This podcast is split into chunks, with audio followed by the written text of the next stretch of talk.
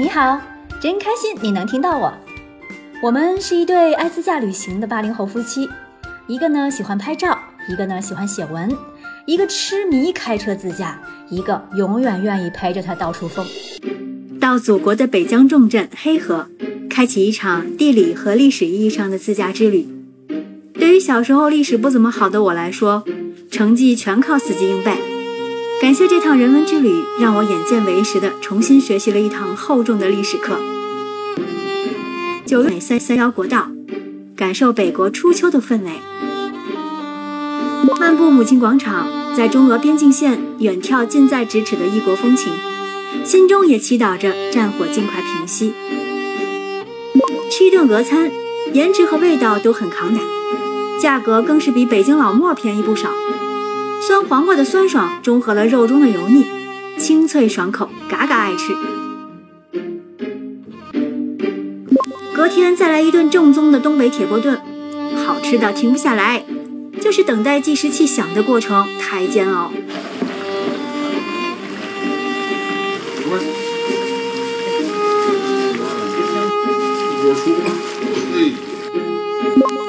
到俄品多买最正宗的俄罗斯零食。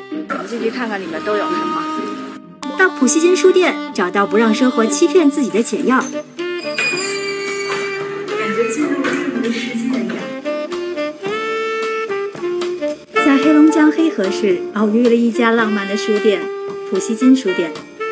普希金是俄国19世纪著名的文学家，你一定记得那首著名的诗歌：“假如生活欺骗了你，不要悲伤，不要心急。”忧郁的日子里需要镇静，相信吧，快乐的日子将会来临。到爱辉腾冲人口地理分界线公园，长有意义的知识。在中国地图上有一条看不见的直线，人们称之为胡焕庸线。这条线就是黑龙江的黑河到云南的腾冲，一条贯穿中国南北版图的假想直线。因为它是我国著名地理学家胡焕英在一九三五年提出的。用来划分人口密度的对比线，这条线大致的划分出了中国人口在区域上的分布，很容易看出中国人口东南和西北的悬殊差异。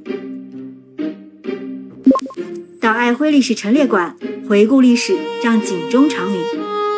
历史不能忘记，软弱被人欺，雄厚的国力、强大的国防是捍卫国家主权尊严、领土完整、人民生命财产的保障。